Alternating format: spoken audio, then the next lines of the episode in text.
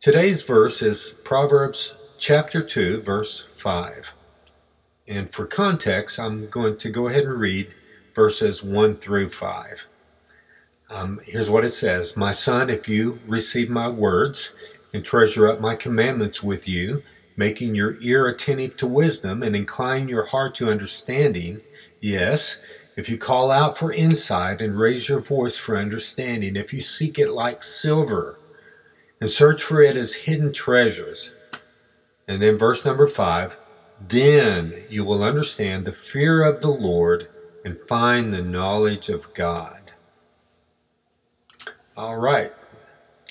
So, you know, it, it's interesting to me that how God designed our knowledge and understanding of Him to be in relation to following what we already know about Him.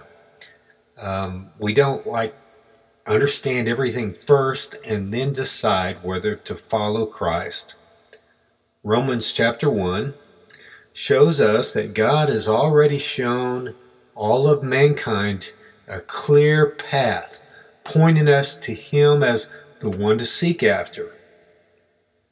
As every good compass points north, all God's creation points directly to Him his prophets in his word, um, his prophets, his laws, the stories played out in the lives of the people in the Bible, like um, Abraham and Daniel and Joseph and so many more.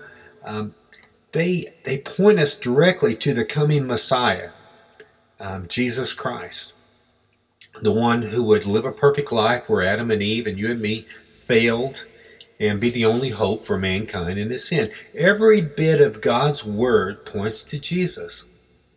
And also his Holy Spirit agrees and also points us to Jesus.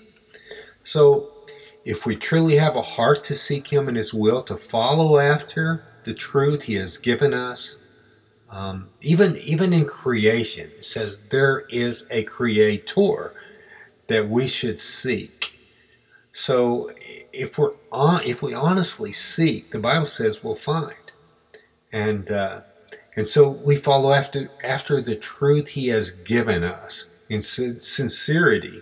Sincerity, as wisdom calls out to us, as we've talked about, we call back out to wisdom, and He will guide us to distinguish between truth and error, that we may know and walk close to God through Jesus. And in John 7, 7 17, Jesus actually said this If anyone's will is to do God's will, he will know whether the teaching is from God or whether I am speaking on my own authority. And um, at the same time, while creation and God's Word and His Holy Spirit um, point us to the truth, our personal affection with sin, like a magnet, pulls the needle of our compass on our heart from true north towards deception.